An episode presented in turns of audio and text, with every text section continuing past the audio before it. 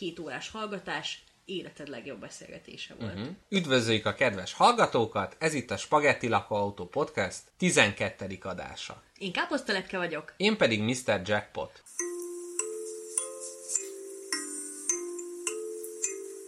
Spagetti lakóautó A senkinek se való sajtó A valóságra pici ajtó Hát gyertek be Bizarr járgányunkkal nekiindulunk felfedezni és felforgatni a világot, ami lefékez minden mellett, ami érdekesnek tűnik, legyen az egy borsószem vagy a szeretet fogalma. Eldudáljuk az útból a konvenciókat, és felveszük a legdögösebb agyústopposokat. Az első szegmensben az orvoslás témájával fogunk foglalkozni, körbejárjuk, belekukkantunk, szétvágjuk, összevarjuk. Beülünk egy rendelésre, megröngenezzük, és valamit bedugunk a fenekébe, és kivetítjük egy tévére. Míg a második szegmensben kicsit komolyabb hangvétellel a szégyen fogjuk körbejárni. Mi is az, miért van, kik érzik, miért érzik, hasznos-e? Mennyire égeti a bőrünket. Igen, hasznos-e egyáltalán? A harmadik szegmensben pedig tudósok segítségével felépítünk egy olyan gépet, ami egyszerre mondja meg, hogy ki a világ legjobb, és ki a világ legrosszabb embere.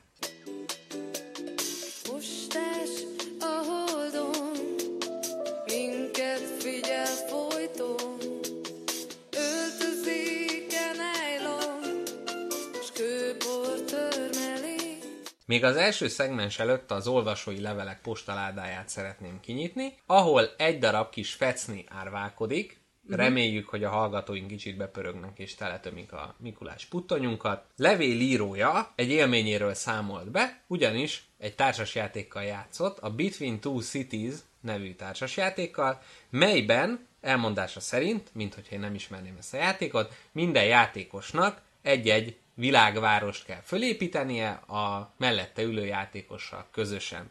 És a játék végén minden játékos teljesítményét azzal mérjük, hogy a két városa közül melyik a rosszabb. Tehát megpróbáljuk a két várost arányban tartani. Viszont a levélírónk azt a problémát vetette föl, hogy egyszer, amikor két várost, Rómát és Szent Louis-t kellett építenie, akkor Szent Louis túl jól haladt a fejlődés útján, szegény Rómához képest, és ilyenkor partnerével azt a feladatot kapták a játékba, az volt a racionális döntés, hogy Szent Louis-t roncsák el, amennyire csak lehet. Mert így a nyerési esélyük megnövekszik. És azt kérdezi tőlünk a levél írója, hogy mi hogyan rontanánk el a világ egyes nagyvárosait, hogyan tennénk őket használhatatlanná. Ha engem kérdezel, kedves olvasó, Rómával kapcsolatban az jut eszembe legelőször, hogy a macskaköveken elég nehéz közlekedni, pláne hogyha az ember már be van kicsit limoncsellózva. Na de hát hogy lehetne ezt még rosszabbá tenni, ha a két macskakő közé kent kutyaszar nem eléggé szörnyű? Mi lenne, ha olyanok lennének a macskakövek, mint a saktáblán? Tehát uh. egyik van, egyik nincs, és ez ilyen csúsztatott sorokban. Jó, itt, ja értem, tehát hogy csak átlóba vannak kövek, és Igen. közte csak dzsuva. Igen, Ú, csak az a nehéz lenne.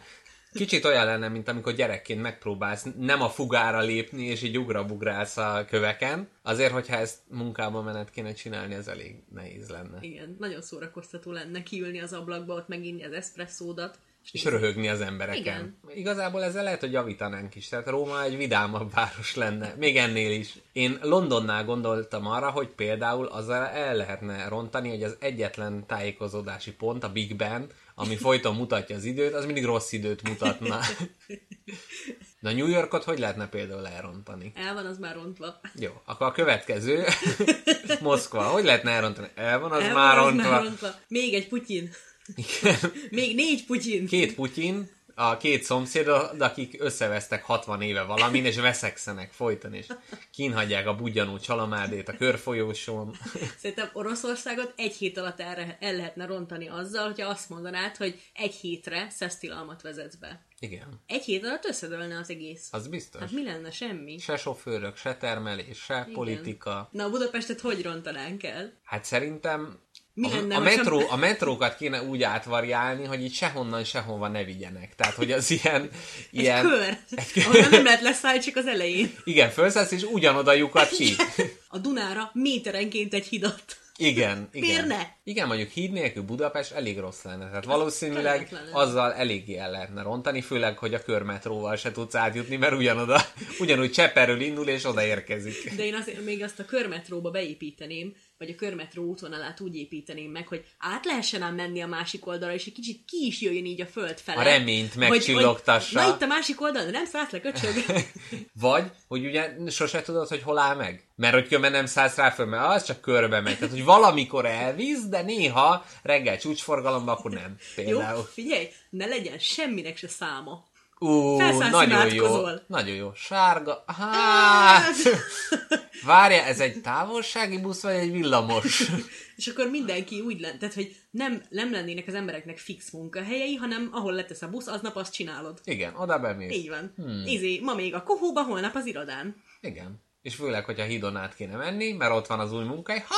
Sajnos! Uszunk is akkor ma. Mehetnél a metróval. A hanyas számúval? Hát, Pá! Szóval, kedves hallgató, mi azt mondanánk, hogy így lehetne például Budapestet igazán elrontani, de szinte minden városra van még ötletünk. És hát egy ilyen város az orvosolni kell elég hamar. Szép átvezetés. Szép átvezetés. Fekete éves podcaster lettél Igen, jackpot. olyan vagyok, mint egy igazi lagzi DJ, aki a, szépen úsztatja rá a Ave Mariára a Coco Jumbo-t. 7 másodperces eltolással, az, az működik a Spotify-on, tegnap kipróbáltam. Na, de nem re- Ja, de őket reklám. Ők Őket az egy- egyetlen világcég, Spotify. akik, akik támogatnak minket. Azzal, hogy, Támogatnak. hát, hogy oda rakhatjuk a hangunkat. Na, Hát szerintem az jó. hát. Meg így embereknek mutatják, hogy az elmúlt évben legtöbb időt erre basszad el. Spagetti lakóautó. Szerintem ez jó. Szóval induljunk is el, hajnal van, sorszámot húzunk és leülünk a betegváróba, és a második szegmensben az orvosokat tesszük a boncasztalra. A másodikban. Az elsőben. Na, az el... irány a neurológia. Én, mint az egyetem boa konstruktora doktorrá fogadom önt, bubó, bubó.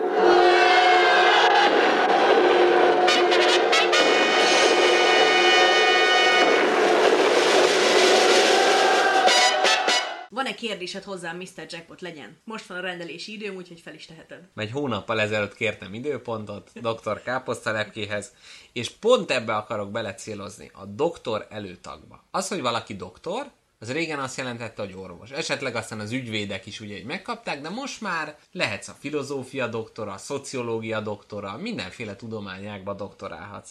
És az lenne a kérdésem hozzád, hogy szerinted hogyha ezeknek a tudományágaknak a doktorai is fönn kellene, hogy tartsanak egy rendelőt, hogy a doktori előtagukat megtarthassák, akkor milyen lenne a különböző tudományágak doktorainak a kis rendelője? Tehát mintegy, ott is van váró, ott is van elbeszélgetés, de hogy egyáltalán hogy néz neki? Például kezdjük a doktor Farkas Emőke, filozófus rendelőjével. Én úgy kezdeném, hogy dr. Farkas Emőke filozófus rendelőjén egyenesen 17 ajtó lenne, amin be lehet menni. Uh, nagyon jó. Bármelyiken be lehet lépni, bármelyiken be lehet menni, és már egy ajtón álló szfinx kérdez tőled Nagyon jó. olyan kérdéseket, amire nincsen jó válasz, és nem is mehetsz be soha dr. Farkas Emőkéhez.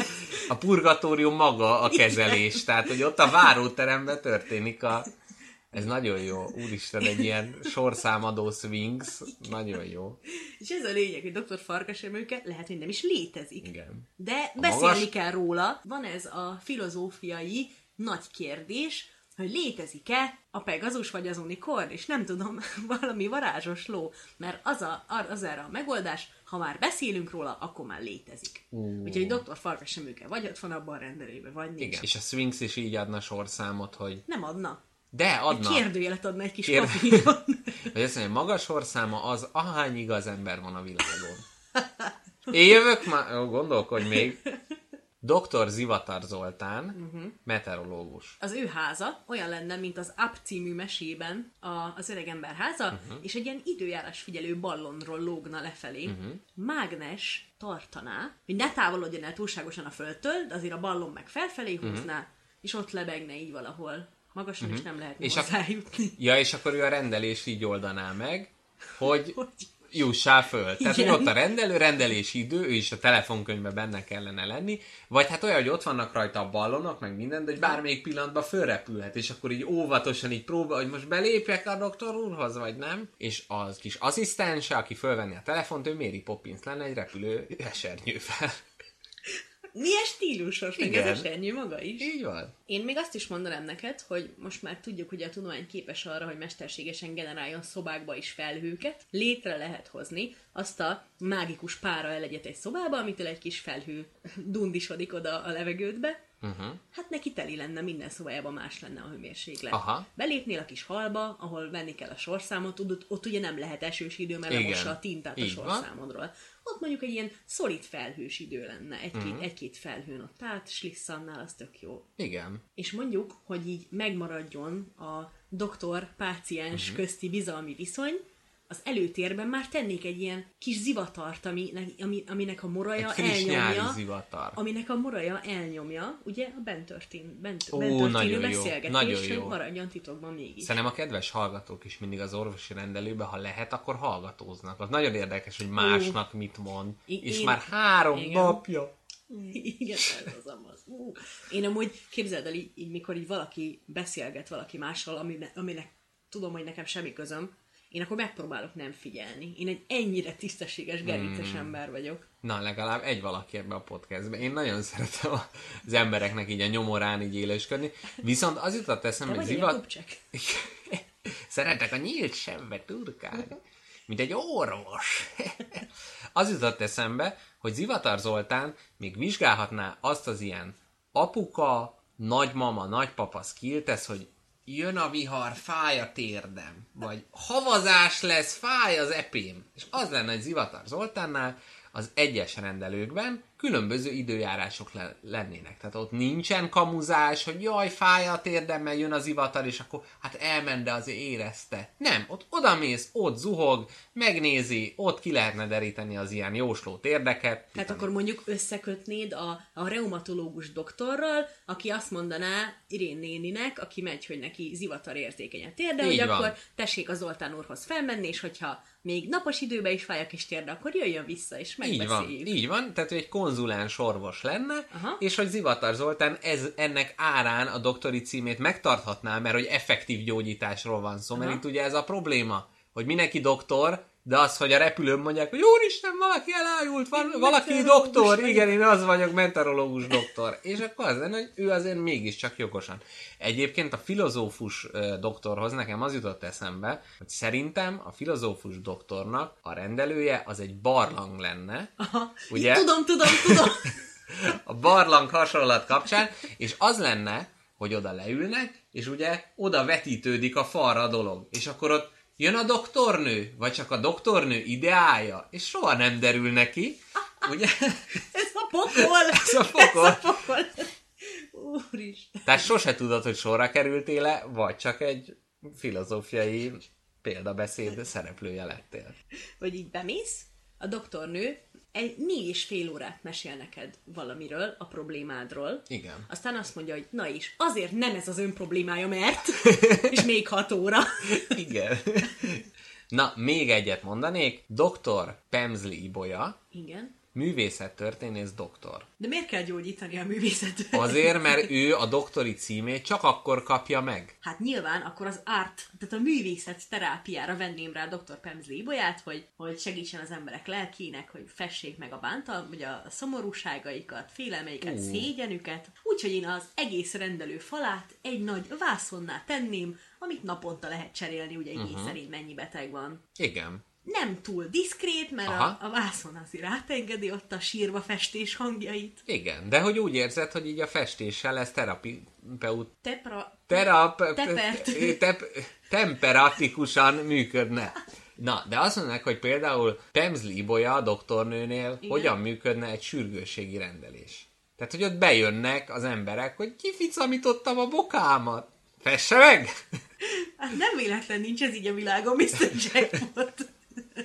Miért, mi, mi, én azt vettem észre, hogy mi elkezdtük azt csinálni ebbe a podcastbe, hogy vannak dolgok, amik így működnek a világban, de mi ezt elrontjuk, mi ezt nem akarjuk, hogy működjön, mert ezt is szét akarjuk boncolni, hogy miért működik, miért működik, miért nem rossz az, ami jó. Igen, de nem, de közben De az rossz, vagyok. az rossz, hogy doktori címet kapnak olyan emberek, akik nem tudnak gyógyítani. És én ezen akarok Ez változtatni. nagyon rossz. Változtassunk ezen. Változtassunk ezen. Csak azért, mert nem vettek fel a PhD-re. Azért.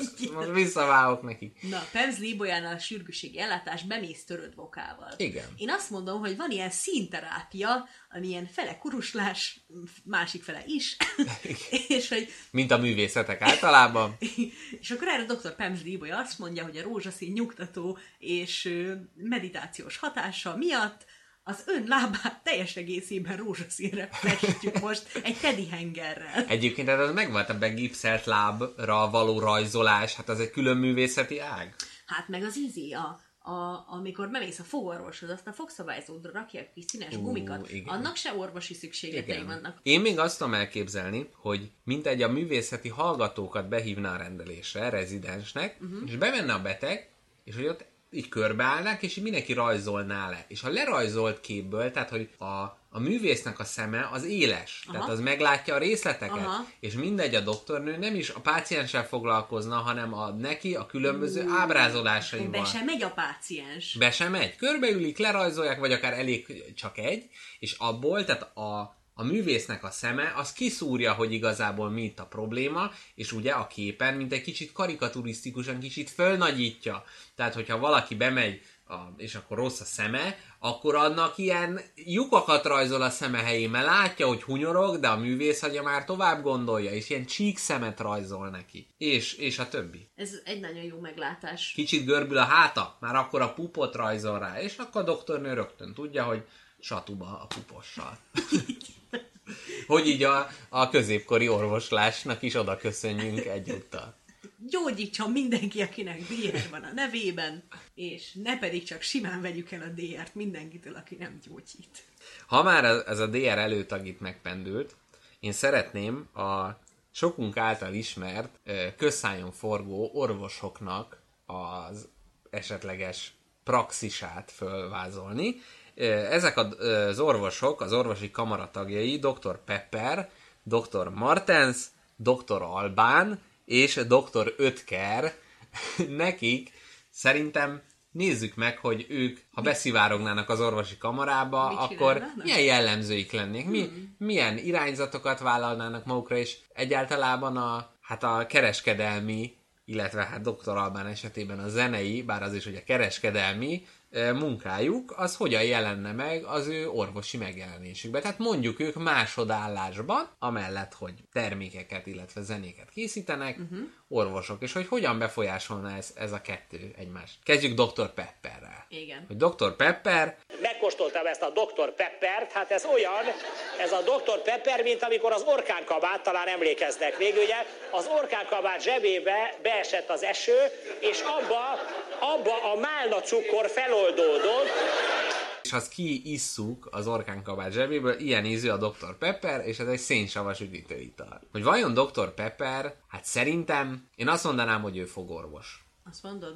Azt mondom, hogy fogorvos, és valahogy az ilyen cukros üdítőknek a, a géniusza ő. Tehát, hogy ő egyszerre, a, amikor a szuperhős, és a főgonoszról kiderül, hogy ő ugyanaz. Tehát ő egyszerre bemegy reggel, ott ülnek sorban. Jó, jöjjön be. Jaj, kisfiú, hát ez a sok cukros üdítő, kifúrta a fogadat, nem baj, nem baj, de hát majd nagyon figyelni kell rá. És mindegy így a siesta után van egy ilyen elsötétül a tekintete Dr. Peppernek, fölölti a gonosz áruháját, és onnantól fogva ő a multicég vezetője, aki gyakorlatilag az óvodások szájába vízipisztolya spricceli be a cukros üdítőt, és behívja őket a sikátorba, és nyakló nélkül vedelteti velük a cukros italt. Vagy szimplán kihasználja azt rendesen, hogy az emberek hisznek az orvosnak, mert mégiscsak ő tudja jobban, így képes arra az orvos, hogy teljes sötétségben tartsa a pácienseit, és nem mondja el, hogy mitől lesz rossz az emberek foga, hanem csak szimplán feltartja a kis praxisát, jönnek az emberek, ő leszedi a fogkövet, kifúrja a fogat, és mikor végeztek, ad egy baszomnad nyalókát a kezedbe, és egy liter fantát, és azt mondja, hogy menj haza fiam, és egyél egy kis barna cukrot, majd találkozunk. Á, tehát, hogy ő az az autószerelő, aki éjszaka kiszurkodja a gumikat. Pontosan. Á, na nézzünk, egy, egy merőben más alkot, Dr. Martens. Ugye, a, aki a hallgató gyerekek kedvéért mondjuk, hogy ez egy bakancs márka, Martens Bakancs. Na, szerintem ő mindenképpen ortopéd szakorvos lenne. Igen. Mert a Martensből van ám az acélbetétes fajta, amivel oda-oda lehet rúgni az embereknek, és azzal helyreáll ám minden problémád, mert vagy sokkal jobban fog fájni a sípcsontot tőle, vagy visszarúgja helyre a forgódat. Aha. Egy másodperc alatt. Szerintem ez nagyon jó. Következő. Doktor Albán. Te tudsz Doktor Albán számot? Igen. Eldudolnád? Nem. De minden számot ismersz elvileg a fejedben, olyan, mint egy könyvtár, fölütöd és jön. A doktor Albánnál most éppen tisztítják a könyvtárat, és bezárták egy pár napra. Jó, én szeretnék egy Dr. Albán számot meghallgatni. De valami ilyesmi, hogy az It's Lassú. my life, it's my life, it's my life. Ez az, ez, én ez, Ez? ez, ez Dr. Alban. Jó. És Dr. Alban fekete, és ilyen kis rasztái vannak. Aha, na de az. It's My Life-al hogy tud gyógyítani? Hát Én ez azt ilyen mondanám, elfogadásra. egy pszichológus. Tehát az önbizalom hiányosoknak ő a főorvosa. Hát igen, hát a zene az felszabadítja az embert, és a, az egyszerű és magvas dalszövegei, dalszövegeivel arra biztat mindenkit, hogy it's your life, ez van, el, ezt kell elfogadni, ezt kell szeretni. Ha mondja már az It's My Life-ot. Én Dr. Albánt sokkal inkább úgy képzelem el, mint egy ilyen bölcs mi hallgatót. Aha. Aki, akinek mindenre ez a válasza, hogy it's your life. Igen. Ez van. Igen. Tehát ez az ilyen rastafári pszichológus, aki ezt bemész, leültök szembe, és úgy érzitek, hogy a két órás hallgatás életed legjobb beszélgetése volt. Hm? Tehát, hogy, hogy ő meghallgat, és visszajelez, hogy ez az életed. Tehát, Igen. hogy Igen. megvertél valakit az utcán? Ez az ez az életed. életed. Ennyi. Kirúgtak a munkahelyedről? Ez az életed. Meg kell hallgassalak téged, ez az én életem. Ez az én életem, de ezt hagyjuk most. Most rólad van szó. Igen. Ez a te életed. Igen. És így ezért az egy mondatért kapná a fizetését. De tudod, hát ebbe, ebbe, ebbe az életérzésben benne van az, hogy ez a mély nyugalom, amivel nyugtázni kell a dolgokat. Nem szabad túlfeszegetni, vagy lehet, de aztán el kell engedni azzal, hogy ez van. Igen. Szerintem ez nagyon jó. Ez egy jó, jó kis ilyen szelep kiengedő doktor Albán. Igen. Csodálatos. És végül, de utolsó sorban, Dr. Ötker, akihez azt a viccet most nem sütjük el, hogy ő a belvárosi orvos. Doktor Ötker egy toxikológus. Na, Mert a doktor Ötker az ilyen sütőpor, meg ilyen porok, meg ilyesmi. Uh-huh. A doktor Ötkernek akkor ismerni kell az ilyen porokat, hogy mi van. Aha. Azt, amit te a Gosd udvarba vettél 2500-ért, elviszed hozzá, azt megmondja neked, hogy ez nem kokain. Uh-huh. Ez sütőpor, fiam. Ezt a... tőlem van. Így gyártott. Így, igen, családi recept. Ez a miénk. Figyelj, drága fiam, én nagyon jól tudom, hogy te mit szívtál az orrodba, mert ezt én is csináltam fiatal koromban, az Igen. egész családom csinálta. Itt van a fejemben. Borított Tár- élesztő, Istenem. Hány Ezen görbe éjszaka ment rá. Szerintem ez is nagyon jó, de, de egy döntetlenre benevezem, hogy ő egy anesteziológus, tehát egy altató orvos, aki nem gázokkal altatja az embereket, hanem ilyen gyors mi- mirelit fagyasztással. Tehát ugye Dr. Ötker pizza, mindenféle ilyen ételek, tehát az van, hogy gyorsan lefagyaszt, és utána, mint megvan a műtét, eleve könnyebb vágni, nem fröcsög a vér, hát nem, mert meg van Persze, fagyva, persze, hát és töröd, utána töröd, azt meg 5 perc a mikróban, és már is jobb, mint újkorában. Olyan, mint a frissen vennék ki a sütőből. Mert én azt hittem, hogy azt fogod hirtelen mondani, hogy a kis, így, mint a, az álommanó, hogy a kis sütőport ráfújja az ember, hogy pam pam pam pam pam pam pam pam pam pam pam pam pam Mr. Ötker.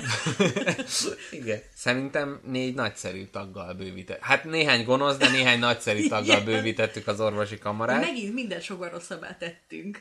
Én úgy érzem, hogy a te YouTube-on való szörföléseid és a History Channel-en való alámerüléseid a történelem és a tudomány búgyraiba, Jajjaj. és a, az álhírek és áltudományok világába, annak egy tökéletes szimbóluma a pestis doktor. Oh, Ugyanis Uh. a, valakinek már biztos bevillant, a pestis doktorok ugye a középkorban egy különleges öltözetet viseltek, kalapjuk volt, fekete ruhájuk, és rajta egy hosszú csőrös maszkjuk volt, tehát olyan, mint egy ilyen rém alaknak néztek ki, és ez azért volt, mert ebbe a csőrbe különböző gyógynövényeket tettek bele, és azt hitték, hogy ezzel el tudják a pestis ö, bacillust, vagy hát nem, az bacillus volt, nem? hát tudja a fene. Igen. Tehát az, az a valami, amit kiirtott a fél Európát, arra mókok- mókokat. igen, igen, a pestis mókot elűzte, és hát valószínűleg egyébként azért, mert tényleg tele volt nyomva vele, akkor a kis mókot nem tudott bemászni, pedig az, hogy, hogy bakteriális, arról akkor még nem tudtak. És mi lenne akkor, hogyha ma a közegészségügyben minden egyes orvosnak kötelező lenne valamilyen a szakmájához illő maszkot viselni. Jaj. Hát elsősorban egyébként a cél az lenne, hogy amikor mész a rendelőbe, és ott fehér köpenyben mennek ide, nem tudod, hogy ő most neurológus, Aha. ő most urológus, ő Aha. most röntgenológus, uh-huh. hanem a maszkjából te rögtön tudnád, és esetleg, hogyha ennek még valami kis funkciója is lenne az ő szakterületéhez, az külön öröm lenne. Uh-huh. Na akkor mondok például egyet, legyen a szemész, szemészorvos. Ugye, ilyen hatalmas nagy nagyítókat tesz a szeme elé ilyenkor a szemész, Így van. ezért én olyan maszkot tennék erre a személy szakorvosra, ami olyan, mint egy motoros sisak, előtte a plexi, csak az alapbombán egy nagyító lenne. Te is láttál már olyan meséket, amikor valakinek a fejére szorul egy akvárium. Igen. Ugyanígy, csak nagyító lenne az üveg. Nagyon szép. Nagyító lenne az üvege, és így minden oldalról egy ilyen óriásira nagyított. Igen, és Fejű. hogy jön a vízfej doktornő. Igen, és így Jó, tökéletes. Tehát maga is, mint egy nagy szem. Jó, akkor mondom a következőt. Neurológus, ideg orvos, aki ugye így bögdösi a térdedet, hogy rúgsz rendesen, Aha. hogy izé, a mozgásod meg, tehát az idegeidet vizsgálja, hogy azok mennyire, mennyire jó. Én kicsit úgy képzelem el ezt a neurológus maszkot, mint egy ilyen svájci bicska, hogy így elő-elő lehessen kapni belőle a különböző méretű kobogtató kalapácsokat. Uh-huh. Én úgy képzelem el, mintha egy ilyen nagy hangya maszk lenne, Aha. aminek a két kis csáprágója itt elől van, Aha. és közte áram bármikor lehet. Tehát akkor odahajol, megáramoz, hopp, ugrik a Megcsap. térded. Igen. Ez nagyon Tehát jó. már az árammal egyszerre meg is kínozza a betegeket, és az idegrendszerüket hát próbára teszi. Stimulálja. Igen, és e, egyúttal a különböző szorongásos pánikot is ki tudja szűrni, mert hogyha valaki az óriási hangyamasztól beszarik, az egy egészséges ember, mert hát ez a normális, hát hogyha valaki Jaj, új frizura, akkor ott tudjuk, hogy ajaj, Akkor ezt át kell a szomszédba. A radiológus, ugye a röntgenkezelő orvos, hát nála teljesen egyértelműen egy röntgen szemüveg lenne. Szerintem ezt át is ugorhatjuk. Tehát végül, de nem utolsó sorban egy szülészorvosnak a maszkját mi lehet hasznos? Hogy, hogy nézen ki egy szülész nőgyógyász? Hát figyelj, ott az emberek pironkodnak azért, bármilyen orvoshoz mész. Uh-huh. Na de, mi van, ha az orvos nem lát téged? Uh-huh. Csak megtapogat. Mm. És mi lenne, ha olyan lenne ennek a szülésznek a maszkja, hogy ne kelljen neked a gyerekszülés közben pironkodni? Az orvosnak egy feketére mázolt doboz lenne a fején.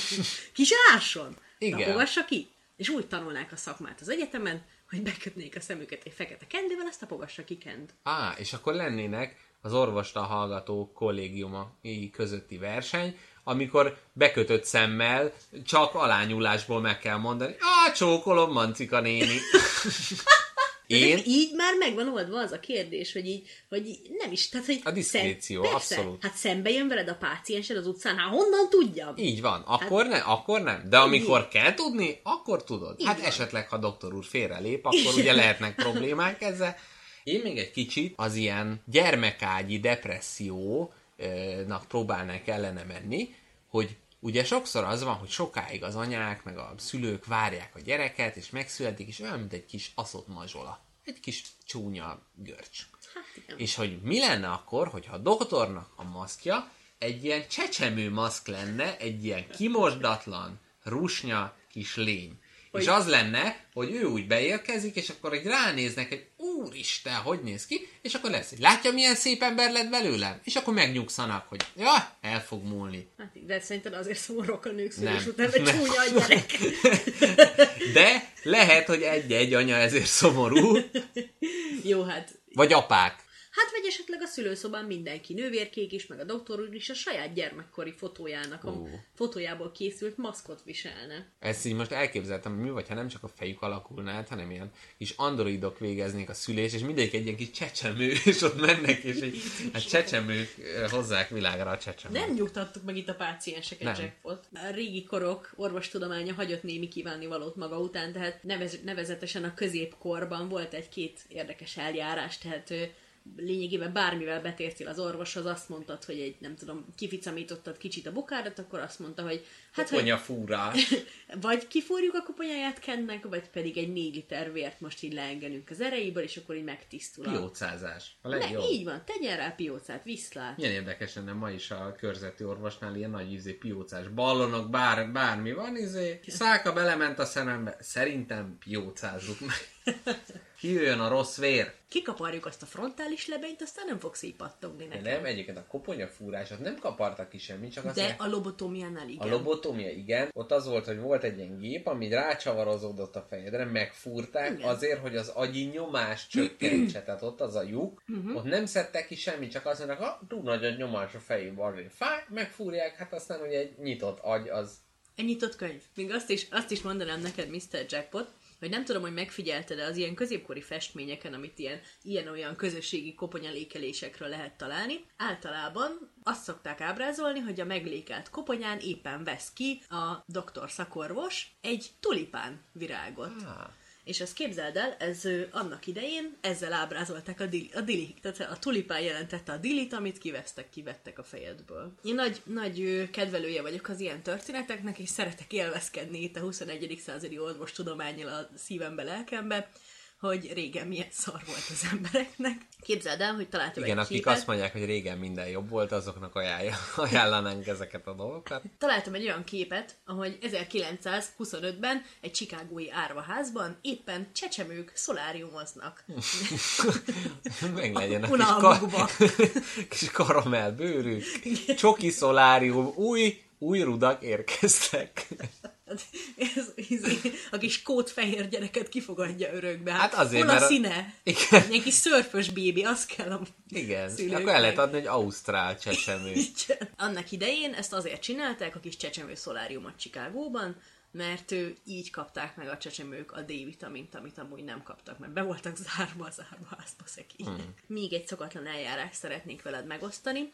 Nemrég láttam egy dokumentumfilmet arról, hogy Indiában ugye van a, a mindenki számára ismert orvostudomány, az út, amit az emberek választanak, ha valami problémájuk van, viszont az nem mindenki számára megfizethető. És ezért ilyen alternatív kórházak alakulnak, igen ám, de ezek nem kizárólag orvosi célral alakulnak, hanem ezeket, ezeket egy cigarettagyár szponzorálja, és ezek ilyen cigarettakórházak. Tehát úgy kell ezt az egészet elképzelni, hogy bemész, elmondod, mi a problémád, és azt mondják neked, hogy ott helybe, egy ablak nélküli szobában el kell szívni 30 cigarettát, az orvos is cigizget közbe, betekernek téged egy ilyen alufóliába, melegen tartanak, igen, egy, egy, egy jointot rollolnak belőled. És hát az a lényeg, hogy, hogy tényleg azt írják fel neked, hogy ennek a cigarettagyártónak a cigarettáit kell szívni, és az ennek a kórháznak a szlogenje, hogy lényegében minden betegséget meg tudnak gyógyítani, főleg a rákos megbetegedéseket, főleg a tüdő, száj hmm. és egyéb ugye dohányzással kapcsolatos uh-huh. rákos betegséget. Én azt a kérdést tenném fel neked, Mr. Jackpot,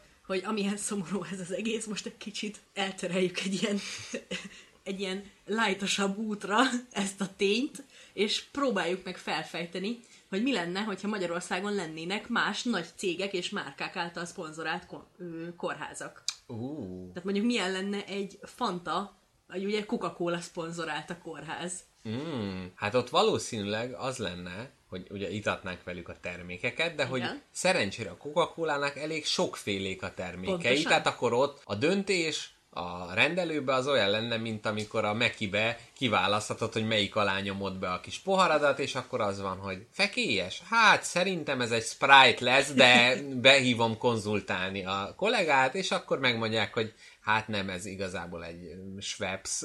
Ez, ez egy Kanada Dry. Ez egy Canada Dry lesz, igen. Jéggel, jég nélkül.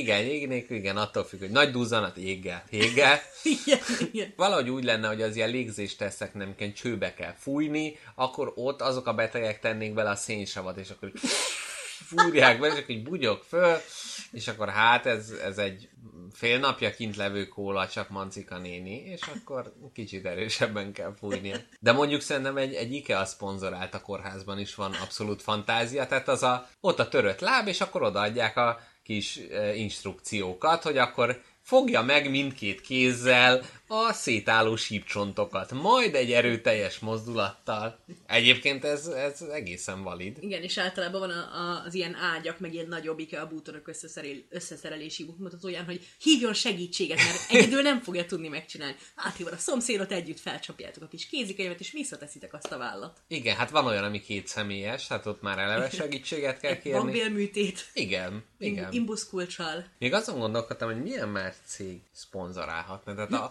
akinek ugye a legtöbb pénze van Facebooknak, Aha. és mondjuk egy ilyen Facebook kórház, Húha. hát ott egyértelműen a, az ágyaknak a végén nem lázlap lenne, hanem Facebook profil. És akkor már ugye ott rögtön ott vannak a, az orvos megy, tavaly Malagán voltak, jó hely, és akkor rögtön a kórelőzmény megvan. És akár olyan dolgok is, hogy nem gondolja, hogy az fontos, hogy Malagán van, de az orvos rögtön tudja, hogy aha, ott van valami titkos trópusi betegség, vagy valami. Tehát ott ez rögtön nem, nem titkolhatná el. Vagy hát nem lehetne, nem lehetne szimulálni így az orvosnál, mert felcsapná a kis Facebook profilodat is, naha, hol, ki megy holnap Metallica koncertre? nem Á. is fáj az a térd annyira, ugye? Hát nem maga, az biztos. ja, hát igen. Lájkol maga eleget?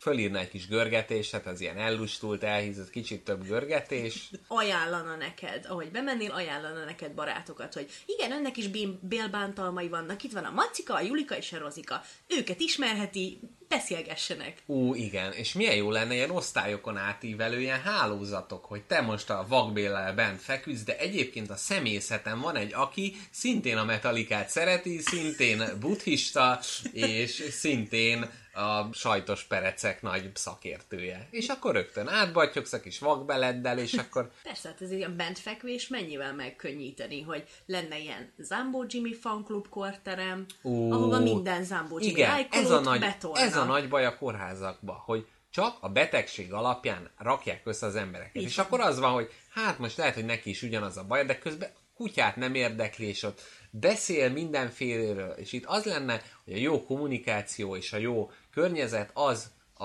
a gyógyulásnak a kulcsa. És ez alapján osztályozna a betegeket. Nagyon jó lenne. És még az orvost is ez alapján választott ki. Mert egyébként milyen nehéz. Hát te mi alapján választasz szakorvost? Az van, hogy mikor van éppen ott. Tehát nem, nem nézed ki, hogy ennek milyen szkiei vannak, meg olyan. Nem, itt megnézed, hogy ő mit szeret, mit olvasott, Így van. szürke van, át, ahhoz nem megyek, az izé. Igen. Az egy felületes ember lesz. Igen. Hát meg, most minden, ez minden problémát megoldhatunk ismét. szokás szerint. Melyik lenne a legrosszabb kórház? A, melyik cég szponzorálna a legrosszabb kórházat? Hát ilyen praktiker. Vagy ilyen, ilyen építőanyagos dolog, mert hogy ott mindent úgy próbálnának megoldani, hogy hát izé folyik ki a belem, á, kicsit csöpög, meg kell húzni, aztán jó lesz az egy kis kócot odarakunk közé. Szerintem a legrosszabb kórházszponzor a Háda lenne. Uh, igen. Alig használt szívet, valaki más kidobta, de öné még lehet. Az utóbbi évnek egy nagy bestsellere, orvos Tóth Noéminak az Örökölt Sors című könyve, melyel mi egyáltalán nem szeretnénk foglalkozni, viszont azt hallottam, hogy neki ez a neve, hogy orvos, ez azért van, mert valamelyik felmenője orvos foglalkozású volt, és ezért a király per császár ezt a nevet adományozta ö, a családnak. És innen merül fel a kérdés bennem, ami gyakorta foglalkoztat, hogy ugye ilyen nevű emberekkel találkozunk, Kovács, Lakatos, és hogy vajon mi lehet az a legújabb név, amit így valaki fölvet, mint foglalkozás. Tehát, uh-huh. hogy most orvos, hogy akár milyen, milyen újabb dolgok lehetnek. Vagy hát akár itt fölmerül az, hogy orvos Tóth Noémi, hogy ugye itt, hogy a Tóth az mit csinál. Azon kívül, hogy szlovák.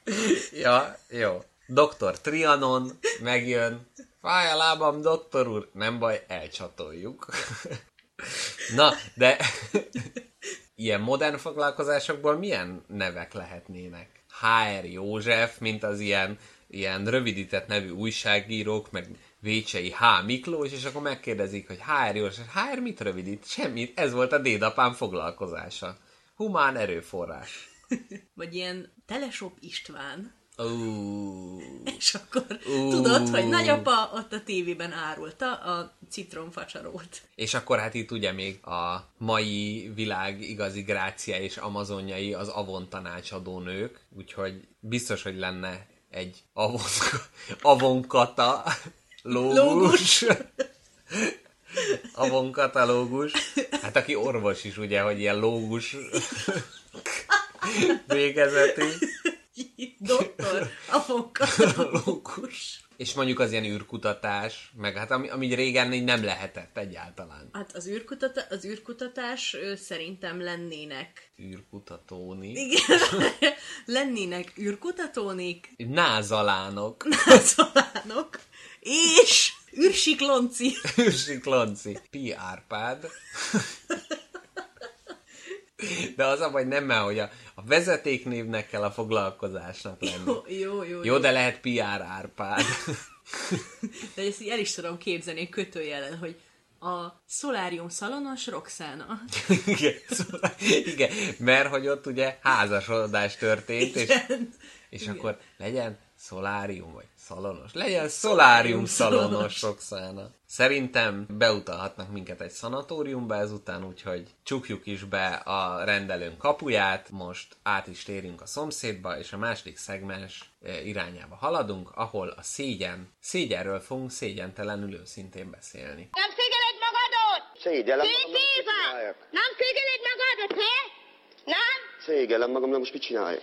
Köszöntünk titeket, kedves hallgatók, itt a második szegmensben, amikor az orvosok után és az áldoktorok világa után a szégyennel fogunk foglalkozni. Engem az a része foglalkoztat különösen, hogy csak emberre jellemző érzeleme ez a szégyen, uh-huh. és hogy így én, én nem emlékszek gyerekkoromban arra, hogy így szégyeltem volna magam, uh-huh. és arra vagyok kíváncsi, hogy mikor jött el ez a pillanat, amikor elkezdtem szégyelni magam magamtól. Nem azért, mert valaki azt mondta, Aha. hogy kislányom, ne csúnyálkodjál, és akkor ugye elszégyeltem Aha, magam, aha. hogy éppen valakinek a, a gyomrát ütöm, vagy Aha. jaj, jaj, akkor ez csúnya dolog. Hát ugye mondtad azt, hogy ez csak az emberre jellemző-e? Igen. Hogy a kutyának, ugye szoktuk mondani, hogy szégyeld magad, és akkor hogy sunyít, meg lapít, de, de az egy abszolút ilyen tanult reakció. Hát persze, hát Mr. Kutyának élete ideje volt kipakolni azt a kukát. Igen. Igen, Soha és nem utána talán az a, az a lapítás, az nem is szégyen, hanem csak az, hogy az esetleges szankció, vagy az ordítozás elől, hát, hogy az neki nem tetszik. Igen, Igazából ez igen. valószínűleg e, így jelzi. Más állatnál nem tudom, nem tudom, hogy hát mondjuk ilyen főemlősökkel, hogy csimpánz, meg ilyen okos állatok, hogy bálna, meg elefánt, ilyenekkel nem olyan gyakran találkozok, egy magát szégyelő bálna, nem tudom, hogy kéne elképzelni. Csak azért úszkál egyre lejjebb, mert nem akar senkivel találkozni. Igen. Vagy lehet, hogy ezért sodródnak ki a partra, tudod? Nem véletlenül, hanem ú, szégyeld el magad. Igen, így be, bemegy reggel a boltba, és véletlen jó reggelt helyett azt mondja, hogy és soha többé nem megy oda vissza, és inkább kisodródik a picsába.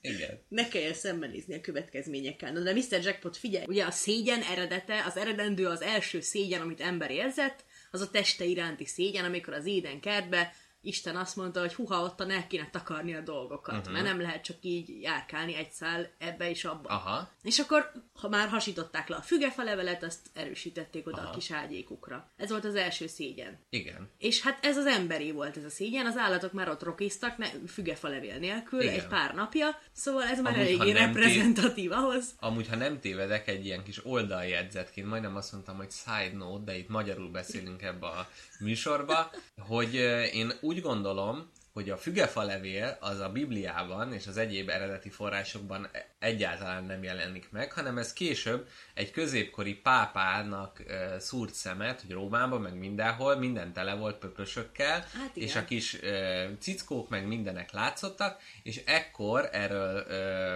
volt is egy ilyen feltárás, hogy leverték a micsodájukat a szobroknak, és a helyére tették a fügefa levelet, hogy ne legyen ott útban, Aha. és ö, azt hiszem egy elmúlt 20-30 évben valamikor tártak föl egy olyan gödröt, ami tele volt kő péniszekkel, mert hogy oda kidobatta őket a pápa úr. Úgyhogy, úgyhogy én azt gondolom, hogy ez a típusú szégyen, ez későbbi. Aha, aha. Mit képzeljek el? Hát képzeld el azt, hogy valakit alkalmaz a pápa személyesen azért, hogy leverje az összes szoborról a pöpöst, hogy ön lesz a pöpöstelenítő ember a Ú, birodalomban. igen. És lehet, hogy ők erről kapták a nevüket, és mai napig is egy olasz család ezt a nevet, a pöpöstelenítő. Na, de hát akkor most a Bibliában akkor izé mindenki mesztelen flangált jobbra-balra, és akkor csak hát, később jött ez a Nem, tehát akkor Nem, ruhát de van ez, hordtak, igen. de nem, na hát most Biblia, tehát hogy akkor ott van Ádám és Éva, tehát Jó. hogy akkor azok az, meg hogy ősember. Az ősemberek vajon azért takargatták a testüket, mert fáztak, tehát funkcionális, mert hogy létrejön az ember, és nincs szőre, tehát mi- milyen izé, Kínos. kibaszás, és akkor ezért magukat állatbőrökbe tekergetik, de hogy mikor jött el, amikor az volt, hogy igazából neki a hőmérséklet megfelelő volt, ő mégis eltakarta magát. Na várjál, ez most egy nagyon érdekes gondolat lehet, hogy lehet, hogy először volt a ruha, és utána a szégyen. Tehát abból fakadt a szégyen, hogy mindenkin van már ö, tigris mintás ágyékkötő, mm-hmm. kivéve rajtam. Na, Aha. akkor legyen rajtam is, mert ez kínos Aha. így. Vagy lehet, hogy utólag alakult ki az, hogy nekik már van tigris mintás, mert fáztak. Ő mondjuk nem fázott, de a csoporthoz akar tartani, tartozni, ezért ő is fölvette a, az ágyékkötőt, és utána már az volt, hogy akinek nincs, az a nincs telenséget, tehát a, hogyha most belegondolsz, az emberre jellemző a tulajdon. Aha. Tehát egy állatnak, jó, hát persze odaadjuk a kutyának is, a kis dolgokat, de én nem hiszem, hogy a, a vad állatvilágban lenne a tulajdon. Persze az ő fészke, de hogy ez nem, nem úgy kötődnek hozzá, és lehet, hogy itt a tulajdon hiányát jelentette a mesztelenség. Tehát az a Lehet. státusz hiány, Lehet. ami később alakult át azzá, hogy azt szégyelte, és akkor utólag jött elő az, hogy a, a micsodáját rejtegette. Tehát milyen érdekes, hogy akkor igazából lényegében mi ezt évmilliók során szépen kitenyésztettük magunknak ezt Így az van. érzelmet, ezt a Így van. szégyen. Ezt mit csináltuk? Miért Igen. csináltunk ilyet magunkkal? Lehet, hogy az is, tehát itt én el tudom képzelni, hogy volt valami uralkodó, akinek kicsi, kicsi volt a micsodája, és akkor közben, mert hát voltak ezek a fallikus ünnepek, és akkor, meg hogyha ilyen régi ilyen amfórákat megnézel, hát ott még fesztelenül mutogatják ezeket a dolgokat, és szerintem lehet, hogy volt egy, aki ezt így, így azt mondta, hogy nem, ez, ez, és akkor valami ideológiát tett mögé, hogy ez, ez nem szabad mutogatni. Tehát, hogy lehet, hogy egy szégyenlős király miatt szégyelni magát Igen. mindenki most. Igen, aki mindig elpirult, amikor a mm, Amikor- mosóasszonyok cickója ott lengett, és az volt, hogy nem, nem szabad. Még egy kérdésem van hozzád, hogy ő, szerinted egy mai ember életében melyik az a kor, amikor a legtöbb szégyent érzi? Mi a legszégyen teljesebb kor? Hát Mert valószínűleg az ilyen kamaszkor, nem? igen. Az, amikor sétálsz az utcán és találkozol szüleid barátaival, és egyszerűen nem tudod, hogy mit mondj, hogy szia, csókolom, vagy Igen. jó napot. Igen. Ez a kínos átmenet a kettő Bezzeg a között. mai gyerekek a szia urammal már megoldották ezt a Igen. problémát. ez egy kellemes áthidalása, ez így. Felnőttekkel mi a viszonyom, a kisebb gyerekekkel mi a viszonyom, a saját kortársaimmal mi a viszonyom, a másik nemmel mi a viszonyom, A barátaim szülei, bár az átíveltet szerintem az még, még mindig problematikus sok embernél ez, a, ez amikor ilyen szenvedő szerkezet, vagy nem azt mondod, hogy te oda raktad, vagy ön oda rakta, vagy maga oda rakta, hanem hát le lett rakva oda. Igen. Jaj, nekem nagyon sok ilyen emlékem van, ahol így pörgetem magamba az összes nyelvészeti elemet, amit felhordtam 12 év során életembe, és próbálom úgy behelyezni, hogy kicselezzem ezt a tegező magázó igen. rendszer. Igen. Mondjuk közben ez nekem nagy veszőparipám, hogy szerintem ö, a, a magázódás, és te, tehát ugye ennek a felosztás, ugye vannak nyelvek, például az angol, ez nincs meg, meg ugye má- más helyeken ö, sincs, hogy szerintem nem véletlenül alakult ez a dolog ki, mert hogyha valakivel tegeződve beszélsz, vagy magázódva, akkor az már egy ilyen gondolati rendszert társítasz hozzá. Tehát például az, hogyha egy idősebb emberrel elkezdesz magázódni, akkor tudod, hogy mivel vele így beszélsz, ezért az már kizár olyan témákat, Aha. ami nem lenne megfelelő. Aha. És hogy ez, ez is egy olyan ilyen... Maga szokott fikázni? Igen, igen, tehát hogy itt már a nyelv lekorlátoz, tehát a nyelvi eszközökkel dolgozol, és a tegeződésben meg értelemszerűen olyan karótnyel dolgok vannak kizárva, ami viszont mondjuk egy hivatalos helyzetben meg, meg, uh-huh. meg, meg kötelező. És hogy ezek a társadalmi kódok, ezeket is így szeretjük így leépíteni. Például múltkor abba szaladtam bele, hogy ugye, hát nem véletlen, hogy a gyászoló emberek feketét viselnek, uh-huh. és amikor az egyik kollégám jött be talpig feketébe, akkor így mondtam, hogy Szia Balázs, de jól nézel ki, mi a helyzet? Temetésről jöttem. És igen, és ott volt, hogy igen, nyakig feketébe van, tehát pont azért van ez a dolog, hogy az ilyen kérdéseket elkerüljük. Igen. És hogy ezek igazából ilyen, ezek a hagyományok ilyen nagyon hasznos dolgok, tehát pont az ilyen kellemetlenségeknek az elke, elkerülői, és hogy szerintem a tegezés magázás, és ha most megnézzük, mitől védenek ezek a dolgok? A szégyentől. Mert én hogy éreztem magam Balázsral szemben? Szégyeltem szégyelted magam. magad. És hogyha letegez, vagy olyan dolgot mondasz egy, egy nem megfelelő embernek, az is szégyennel jár együtt. Igen. Neked, na most akkor kicsit ki akarlak nevetni téged, utána te is Na, végre. kinevethetsz engem. Akkor a top három legszégyen teljesebb élményedet szeretném gyerekkorod, kamaszkorodból. Aha. Amikor úgy érezted, hogy most nyíljon meg a föld, és Aha, aha, zárják aha. felettem be. Hát van egy toposz, ami nem egy, ö, szerintem ez minden erősen szemüveges ember ezt átéli. Tehát ez a tehát ez nem egy konkrét esemény, ez egy folyamatos megszégyenülés. Amikor jön szembe valaki az utcán, már nézed, hogy ismered-e. De, tehát a, aki jól lát, az már fölismeri. De jön közelebb, akkor már azt hiszed, hogy felismered, már ráköszönnél, de amikor egész közel ér, akkor rájössz, hogy mégsem ismered, és így elharapod.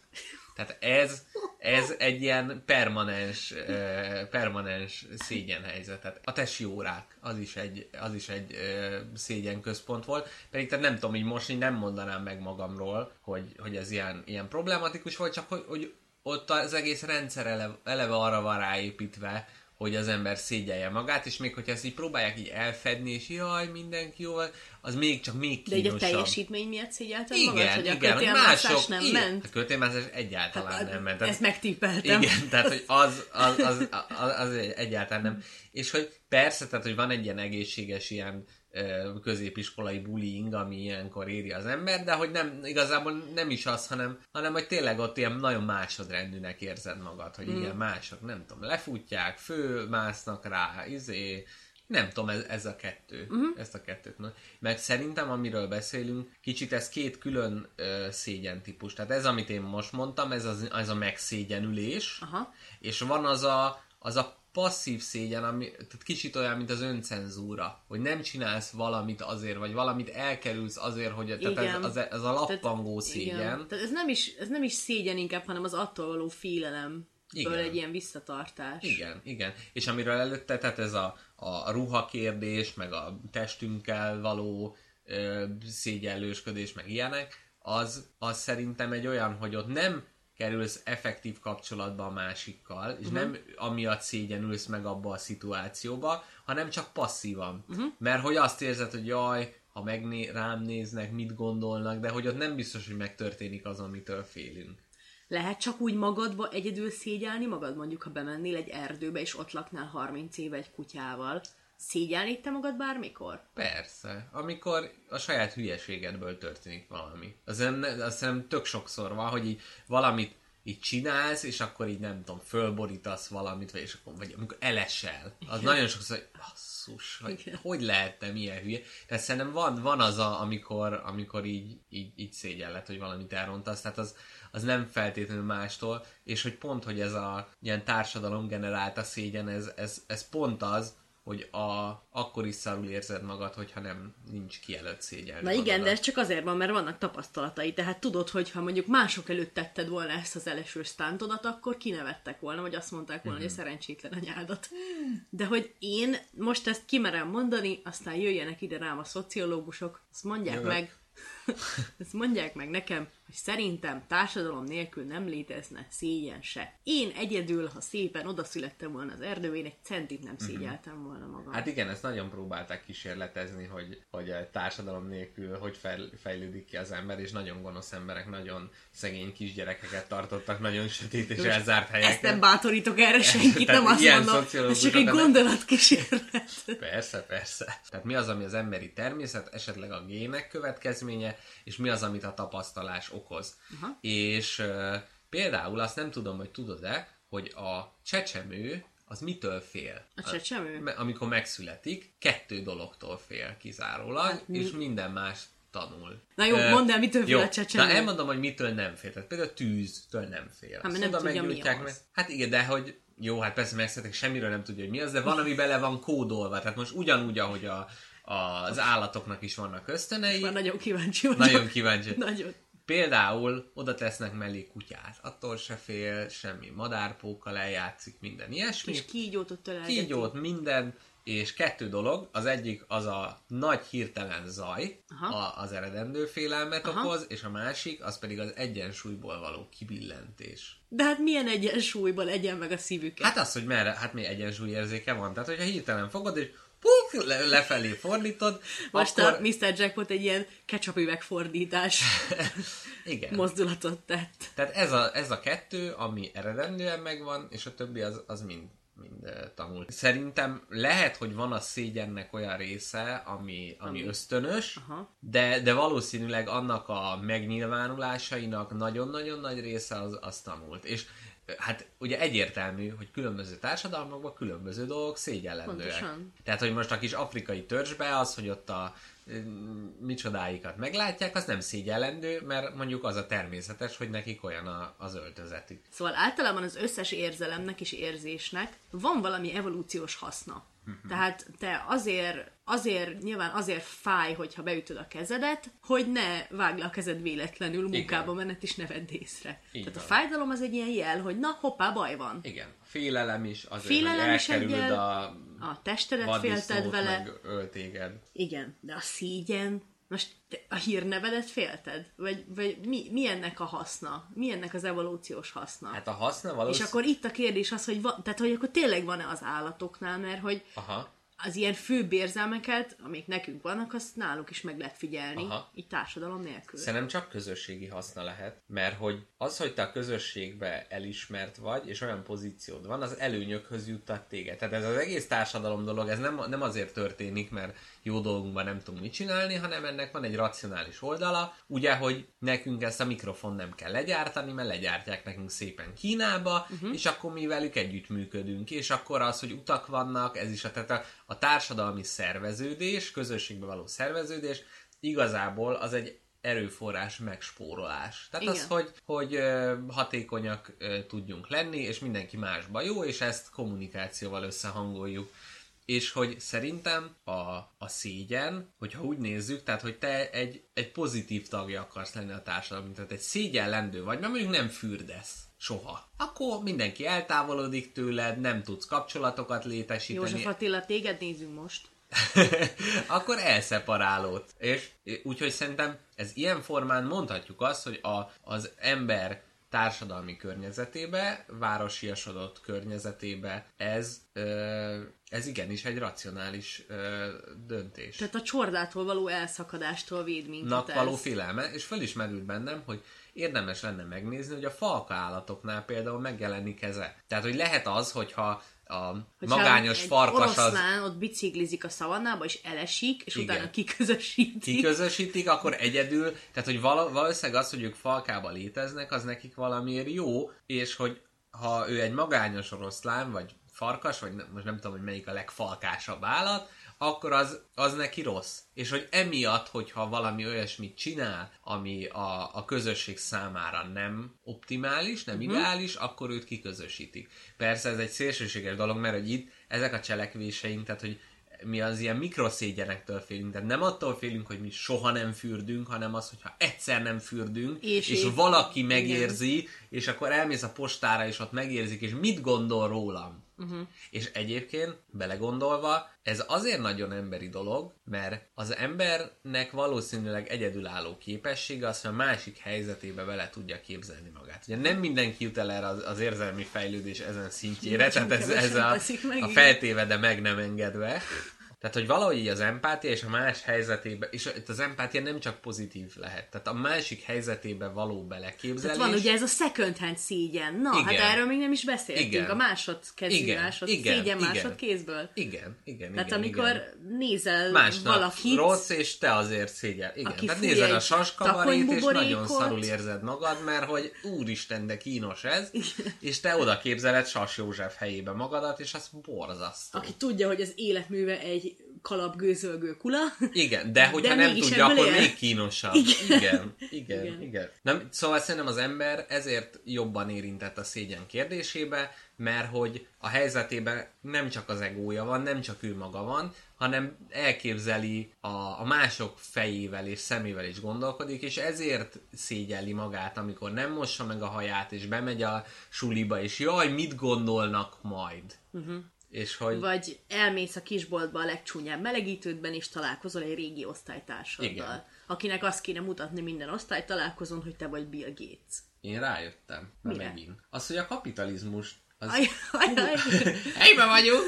Az, hogy a kapitalizmus az rettenetesen profitál a szégyenből. Hát persze, csúnya vagy, legyél szebb. Legyél szebb. Mi, mi az, hogy ugyanazt a pólót hordod? Vegyél újat? Ugyan még nem lyukadt ki az előző, és te szereted De is, már látták rajtad? de már csak otthonra veheted föl, mert Mhm. ez nem. És akkor legyen új, le, folyamat... Úristen. iPhone 6, másnak már 7-es van. Igen. Amikor nekem iPhone 4-es volt, hát azért szégyeltem, amikor elővettem, és mindig is, hát ez csak egy régi szar iPhone. Tök jó kis iPhone volt, semmi baj nem volt vele, de mégis egy ilyen kis vicces önostorozás keretébe lehetett csak elővenni. Én olyan sokszor szoktam így bocsánatot kérni olyan dolgok miatt, amik miatt nem is szégyellem magam, csak tudom, hogy kéne. Igen. Jaj, bocsi, hogy ilyen rendetlenség van. Aha, életemben nem volt még ilyen tiszta a szobám. Meg ez a kicsit így az önmagunk lebecsülése, az egy ilyen szégyen elkerülés, hogy jaj, hát szalad az egész ház, és olyan izé ére vasalt minden, csak hogy Póka sarokba, haptákba ott áll. igen. Mind a nyolc kezével. ez a háziasszony versengés, amikor átjön meg, meg amikor így jön a takarítónő, akkor előtte kicsit kitakarítom. Hogy nehogy azt mondja, hogy milyen izé, dzsuvás népek ezek. Nekem volt egy időszak az életemből, amikor ö, könyvet árultam, és ö, oda jött egy, egy nő, és mondta, hogy ú, ezt a könyvet már régóta keresi a, a gyerekeinek, nagyon szeretnék elolvasni. Talán a Bóbita volt az. És mondta, hogy ó, én nagyon szerettem, mikor kicsi voltam, hogy aj, tudom ajánlani szeretettel a gyerekeknek. Kérdeztem, hány évesek, ott beszélgettünk kicsit, mondta, hogy hát most mennek iskolába, és ö, mondtam, hogy, hogy 300 forint ez a könyv, ez egy használt könyv volt. És mondta a hölgy, hogy ú, hogy nála csak 200, 200, 210 forint van. Mondtam, jól van, semmi baj, hát ilyen esetekben megoldom én, hát uh-huh. nagyon szívesen Igen. odaadom önnek akkor. És ő, erre akkor az lenne a reakció, hogy jaj, nagyon, hát köszönöm szépen, nagyon kedves, nagyon fognak neki örülni a gyerekek. És erre azt a reakciót kaptam, hogy egyből elkezdte ő, ő így mentegetni magát, hogy de nem, nem ők nem szegények, tehát ők ezt meg tudják engedni maguknak, Igen. csak most épp nincs nála, de hogy, hogy ő nem is viszi el, majd, majd ő visszajön érte, Aha. és majd Tehát ő... miután a gesztus tette, de utána realizálta, hogy neki e- emiatt magát szégyelnie kéne, Hát, hogy valamiért úgy érezte, hogy, hogy, hogy, hogy egyből az, az, az kell tegye, hogy mentegeti magát, hogy de ezt ő meg tudja engedni magának, ő ez nem. És hogy itt bekapcsolt a szégyen, hogy, hogy valaki azt, azt, azt hitte, hogy azt feltételezi róla, hogy ő, hogy ő, Aha. hogy ő nem olyan tehetős. aha, aha. Hogy egy, mondjuk egy ilyen olcsó dolgot Igen. megengedhessen magának. És hogy ez a, ez a szígyen szerintem így olyan sokszor elront olyan egyszerű és alapemberi interakciókat. Igen, igen, Meg- igen. Vagy, elő, vagy megakadályozza, hogy létrejöjjenek. Igen, hát vagy például tudod, a Nem bókol... megyek oda. Igen, vagy, vagy ott van a bókolás az is, hogy ú, szia, hallod, de jól nézel ki, és akkor te meg egyből, áh, izé, nem, meg, karikás a szemem, meg. Szerinted mi a szégyennek az ellentéte? Hát gondolom az, hogy nem érzel szégyen, de hát olyat lehet. Nem, nem, Ne- az a hiány, jó, jó, jó, az ellentéte. Tehát, hogy ugyanaz, Tehát jó, akkor miből áll a szégyen? Akkor bontsuk le. a szégyen lesz valamit, annak el, először az jutna az embernek az eszébe, hogy a büszkeség az ellentéte. Igen. De nem. Nem. Azért nem, mert a szégyen, mint ahogy mondtad is, hogy az, az nem egy egyszemélyes dolog. Tehát Igen. mindig valaki miatt van, és büszke, az lehetsz egyedül is. Lehet. Úgyhogy most, hogy mondtad ezt a történetet, nekem az jutott eszembe, hogy a hála lehet az ellentéte a szégyennek, mert hogy ott is egy társas interakció, Aha. és elismered az, hogy te valamiben, valamit köszönhetsz a másiknak, Aha. vagy valamiben ő most jobb nálad, valamiben segített, tehát hogy hálás vagy neki, Aha. de e fölött pozitív érzésed van. Na, ez nagyon jó. Akkor most tegyük is ezt próbára. Jó. Mondok egy szituációt, amiben az egyik oldal a szégyen, és a másik oldal pedig a, amit keresünk. Igen. Elmész a boltba, ásítasz, de véletlenül lelöksz 40 macska konzervet a kezeddel. Igen. Két lehetőség történhet. Az egyik az, hogy mindenki elkezd hangosan röhögni, és kameráznak, és felraknak a Igen. kis közi Facebook csoportba, hogy ezt a barmot. Vagy csak összesúgnak, hogy jaj, nézd, Jó, hogy szedegeti. A csicskája. és a másik pedig mi? Ha a másik pedig az, hogy mindenki a segítségedre siet, Igen. hogy jaj, uram, jól van, minden rendben van, akkor mit érzel? Hálát. Igen. Na. Hát meg, meg, Meg, meg sikerült. Tessék, hát az önigazoló kör jól sikerült. Igen. És hogy valószínűleg, hogyha most azt mondjuk, hogy a, a minél inkább eltávolodunk az ilyen természeti lény létünktől, tehát hogy azt mondjuk, hogy minél jobban bekerülünk a társadalom bugyraiba, annál inkább a szégyen megjelenik, Aha. mert az a társas interakcióknak a része, hogy, hogy mi lenne, hogyha azt mondanánk, hogy a mai világban, de az a baj, hogy ez ilyen gics, koáló, okádás nélkül nehéz ezt kimondani, de hogy hogy lehetne így a hálát, azt így jobban, jobban megjeleníteni a társadalomban. Mert ott van például borra való, de hogy ez egy kötelező, és inkább az van, hogy szégyen lett, ha nem adsz. Aha, aha. És nem azért, mert hálás vagy. És én régen ezen tök sokat gondolkodtam, hogy vannak olyan foglalkozások, akiknek nem szokás honorálni a munkáját, Aha. de közben mégis az van, hogy, hogy elismeréssel tekint rá az ember. Tehát például, megmondom őszintén, én a buszvezetőkért oda vagyok. Tehát ezek, Tényleg? Hát ezek zsenik, tehát olyan, olyan rutinjuk van, és olyan kis helyen, olyan kanyarokon, tehát hogy látszik, hogy ezek, tehát olyan, hogy buszvezető neki megy bárminek, hát szerintem ott az tényleg valaki másnak a hibája lesz. Aha. Ott így nehéz kifejezni a hálát, és hogy kicsit így a, a hála körét azt így ki tudnánk terjeszteni. Mert mindig ez az Oscar beszédek, hogy jaj, köszönöm a szüleimnek, hálás vagyok, hogy bizalmat adtak. De hogy tényleg, hogyha társadalomban élünk, akkor így kicsit több embernek lehetnénk így hálásak. Ez a probléma ezzel a hála dologgal, hogy az ember nem mindig tudja, hogy kezelni ezt a helyzetet, és tehát mondjuk térjünk vissza a bókoláshoz, nekem Igen, ez a igen, és nem tanultuk meg, hogy hogy kell erre reagálni. Nem. Tehát annyi, annyi hogy, hogy, hogy valaki kéne, aki jönne, és elmondaná az embernek, hogy haver, lehet hálásnak lenni, tök jó érzés. Igen. Lehet kérni mástól valamit. Nem tudom, le, lehet kérni WC papírt a melletted ülőtől, mert van. megesik, hát basszus. Igen. És akkor azt mondod neki, hogy kösz haver,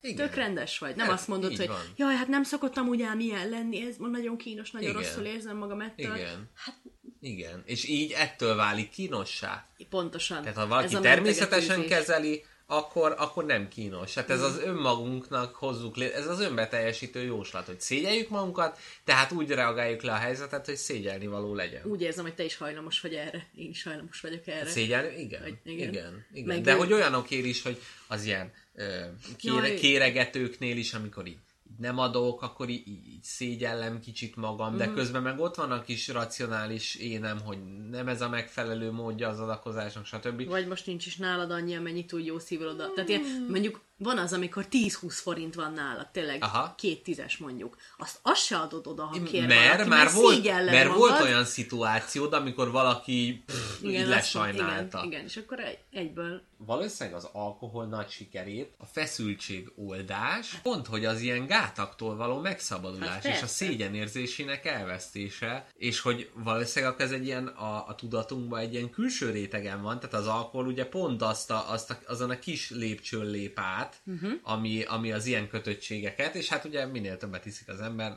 sokan annál több ilyen gáton eh, lépnek át, Mások. állítólag.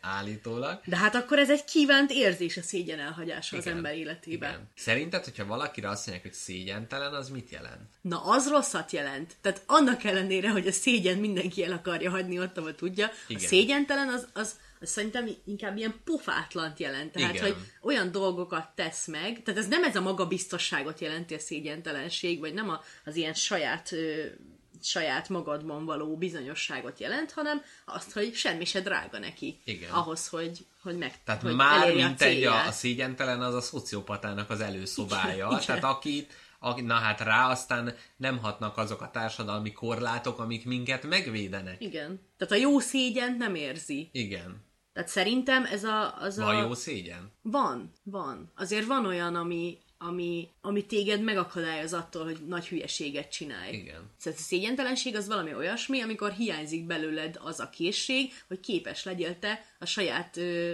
cselekedeteidet átgondolni, és uh-huh. jól dönteni, hogy megtedd-e vagy mint sem. egy a racionalitás el, tehát hogyha valaki szégyentelen, akkor Igen. arra azt mondjuk, hogy ő nem, nem racionális. Mert hogy olyan dolgokat bevállal, de közben meg kicsit, mégiscsak az ilyen szégyentelen emberek fölött egy kicsit így a szabadság glóriája azért ott leng. Tehát, hogy azért csúnyán nézünk rájuk, de mégiscsak azt érezzük, hogy ők egy kicsit kevesebb békjóval élik az életüket. Igen. Annak ellenére, hogy ezek a békjók sokszor azért vannak, hogy ne zuhanj bele a szakadékba, de mégis, hogyha ő ott táncikál a szélén, akkor egy kicsit úgy fölmerül benne, hogy hát igen, lehetne az ember ilyen is. Igen. Hát én ennyit szerettem volna a szégyenről el, elbeszélni, meg átgondolni, meg kitalálni, hogy jó Sokkal lenne. fontosabb dolog, mint előtte gondoltam. Úgyhogy nagyon köszönöm, hogy ezt fölvezetted. Én is Jó köszönöm, kis hogy téma. megvitattad A velem. hallgatók hálásak lehetnek. Vagy akik nem hálások, azok szégyeljék magukat. Igen. A hála nagyon fontos. A hála a jó szégyen. Na sziasztok, kedves hallgatók, a harmadik szegmensben Tali. A tudósok már az első percben felfogták, hogy nevüket a legnagyobbak között fogják emlegetni. Mellettük Elon Musk csak egy hóbortos lábjegyzet lesz a 21. századról szóló könyvekben. Mondjuk arra nem számítottak, hogy ekkora lesz a névsor, csak a justícia átadásakor csődült össze a sok fehér köpenyes mérnök egyetlen nagy csarnokba, hogy közös gyermeküket először hívják életre. Egyikük begépelte a parancsort, mire az óriási kijelző megjelent az első kérdés. Ki a világ legrosszabb embere? A gép legalább másfél órán át dolgozott, a tudósok többsége már iszogatott, mások szendvicsüket majszolták fejüket, a justícia puhán rezonáló acélborításának támasztva. Hangos pittyegés figyelmeztetett a művelet végére. Majd a gép közepén, egy kis nyíláson, egy apró cetli ereszkedett ki, akárcsak az adóhivatalban, a sorszámhúzó gépből. S rajta két szó volt olvasható. Vacskor kelemen.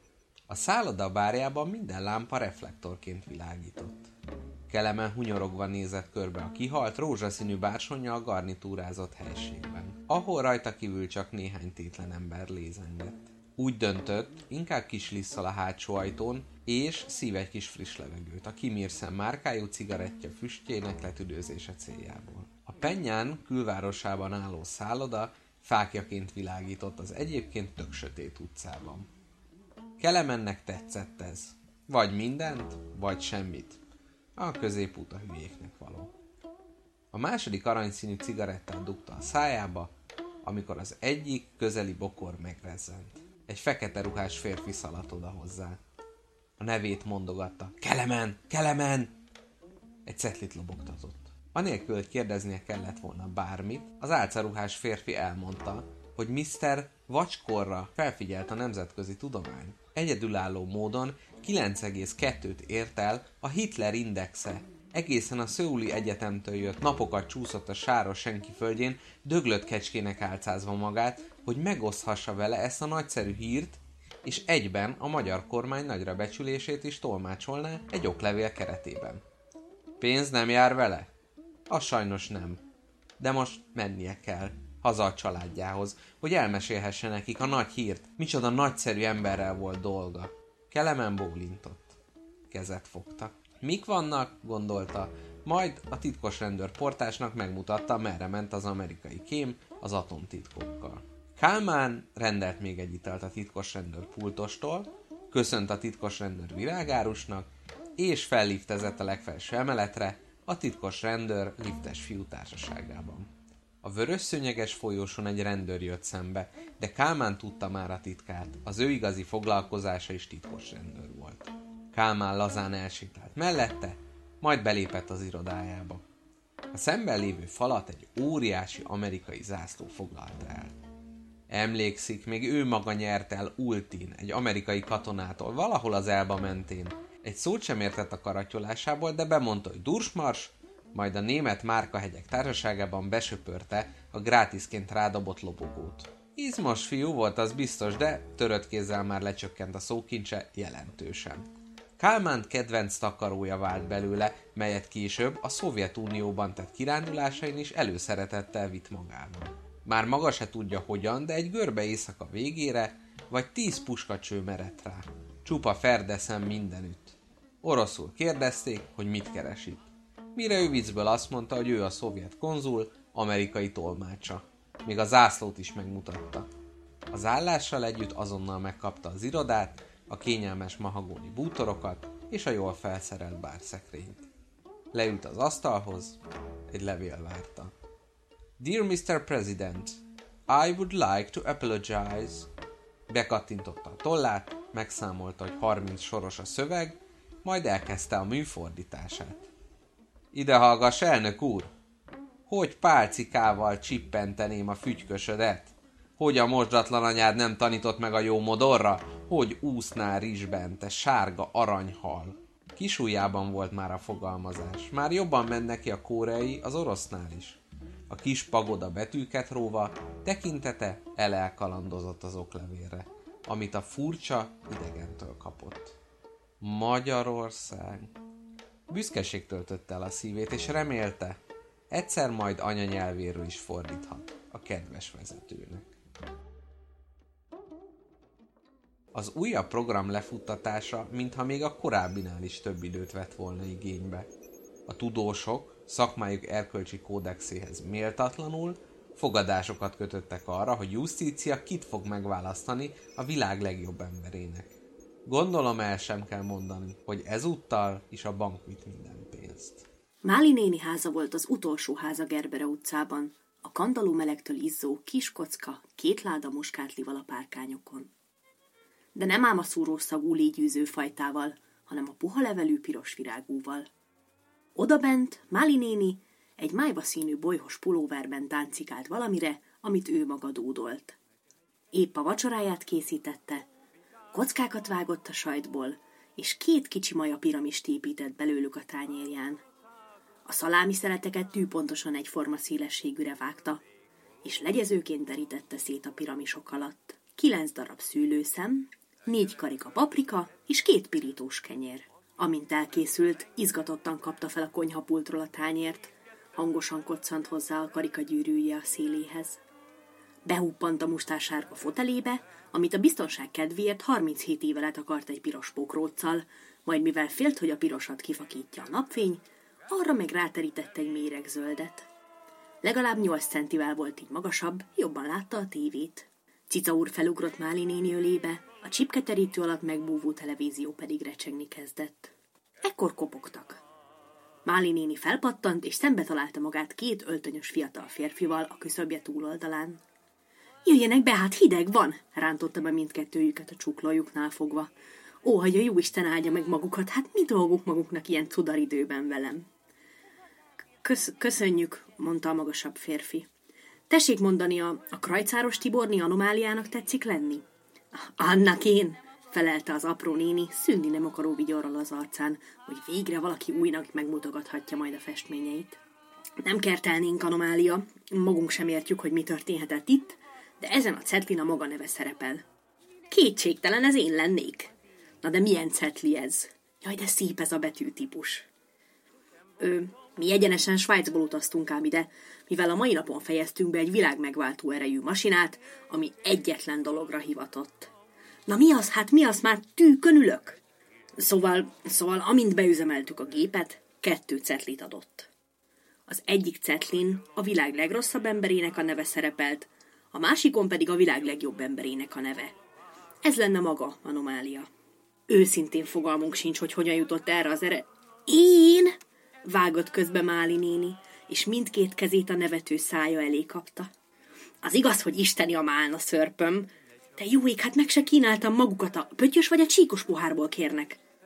A, a pöttyösből köszönjük. Oké, oké, itt van mellé keksz is. Mandulásám. Mm, köszönjük még egyszer. Ott tartottunk, hogy ezt a gépet úgy hoztuk létre, hogy felsokszorosítsa azt a kozmikus energiát, ami óvatosan tereli előre a világot, és így állapította meg a két pólusát az egész emberiségnek. Azért vagyunk itt, hogy kiderítsük, hogy mi? Ne, nem túl hideg? Ne tegyen be a mikróba egy kicsit? Én például olyan langyoskásan szerettem a szörpöt. Jaj, milyen helyes fiatalok maguk. Szépen vasalt öltöny meg minden. De kár, hogy nem tegnap jöttek, tegnap volt brownie. Tegnap még nem tudtuk, hogy jönnünk kell, Máli néni. Igazából csak ön tudja igazán arra a választ, hogy miért is vagyunk itt. Jaj, nem tudok én semmit, aranyom, csak festeni egy kicsit, azt megnézik. Ez volt az első kutyám, a Jocó. Édesapámmal mentettük ki egy kútból, én lemásztam érte egy kötéllel a derekamon, édesapám meg annyit segített, hogy kiabált a kút szélén, hogy megálljak, amint kimászok, majd jól megver. De én kihoztam a Jocót, aztán 14 évig volt mellettem. A következő kutyámat már 75 évesen hoztam el a helyről. Az futkorászott mindenhova, mint a kis sósposkával fenékbe lőttek. Jaj, jaj, bocsássák meg nekem ezt a szófordulatot. Kedvenc szokásunk volt együtt, hogy minden évben kimentünk a bicikli versenyre, ahol a versenyzők egész Magyarországot átkerekezik. Ez a lökött kutya mindig lefutott velük Balaton lellére meg vissza, én meg a falu határába kicipeltem egy kis kocsinyi jéghideg limonádét, és mindenki kezébe nyomtam egyet, aki csak lelassított érte. Tudják, milyen szomjas lesz ilyenkor az ember? Hát én még néha nyáron a kisboltig is kitikkadok. Ne, nem álmosak, nem untatom önöket? Dehogy untat, viszont úgy érezzük, hogy nem, nem érti, hogy mennyire egetrengetően fontos ügyben érkeztünk. Egyen meg a fiatalos lelkesedésüket, drágáim, tudják, én már picit megfáradtam itt a cseverészésben, nem haragszanak, ha ledőlök. Megvetem maguknak a szebbik szobát, pihenjenek maguk is egy nagyot. Az én házam az mindig nyitva áll az utazók előtt. Nem, tényleg köszönjük, akkor inkább, akkor visszajövünk holnap. Rendben, rendben, csomagoltam mandulás kekszet önöknek. Várom magukat pontban kilenckor, mert van még egy csomó megmutatni való festményem önöknek. Na puszi.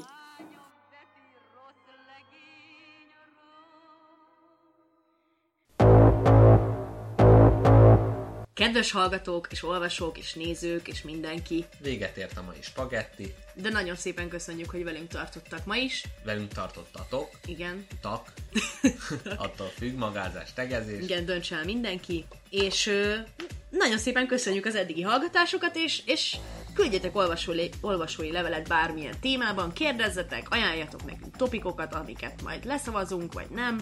Kellenek ezek a plusz fűszerek, hogy a spagetti tovább ízes, izgalmas maradjon. Én, én azt mondom, hogy kicsit jó, hogyha kívülről bedobálnak nekünk dolgokat, Jó. és azzal is el tudunk játszani, mint hogyha csak a kezünk ügyében eső dolgokkal fickádozzánk. Egyébként nem tudnánk, hogy New Yorknak milyen illata van, mert Igen. nem voltunk Meg még. Pozsonynak fogalmam sincs. Igen. Na, úgyhogy puszi mindenki homlokára. Kövi részben Tali, sziasztok! Hello, hello! Stop yelling me, it's my life. It's my life. It's my life, my world. It's my life.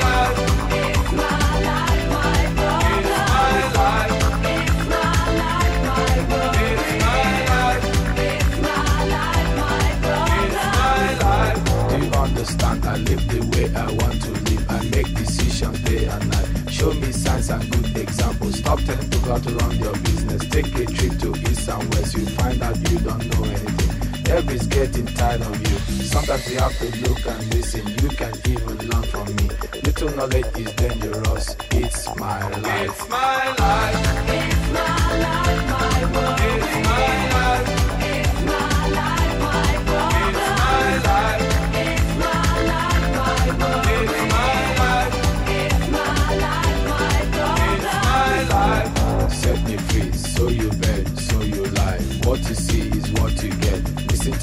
people things I things I do, I do them no more. Things I say, I say them no more. Changes come once in life. Stop forgiving me, stop bothering me, stop forgiving me, stop forcing me, stop fighting me, stop yelling me, stop telling me, stop seeing me. It's my life. It's my life. It's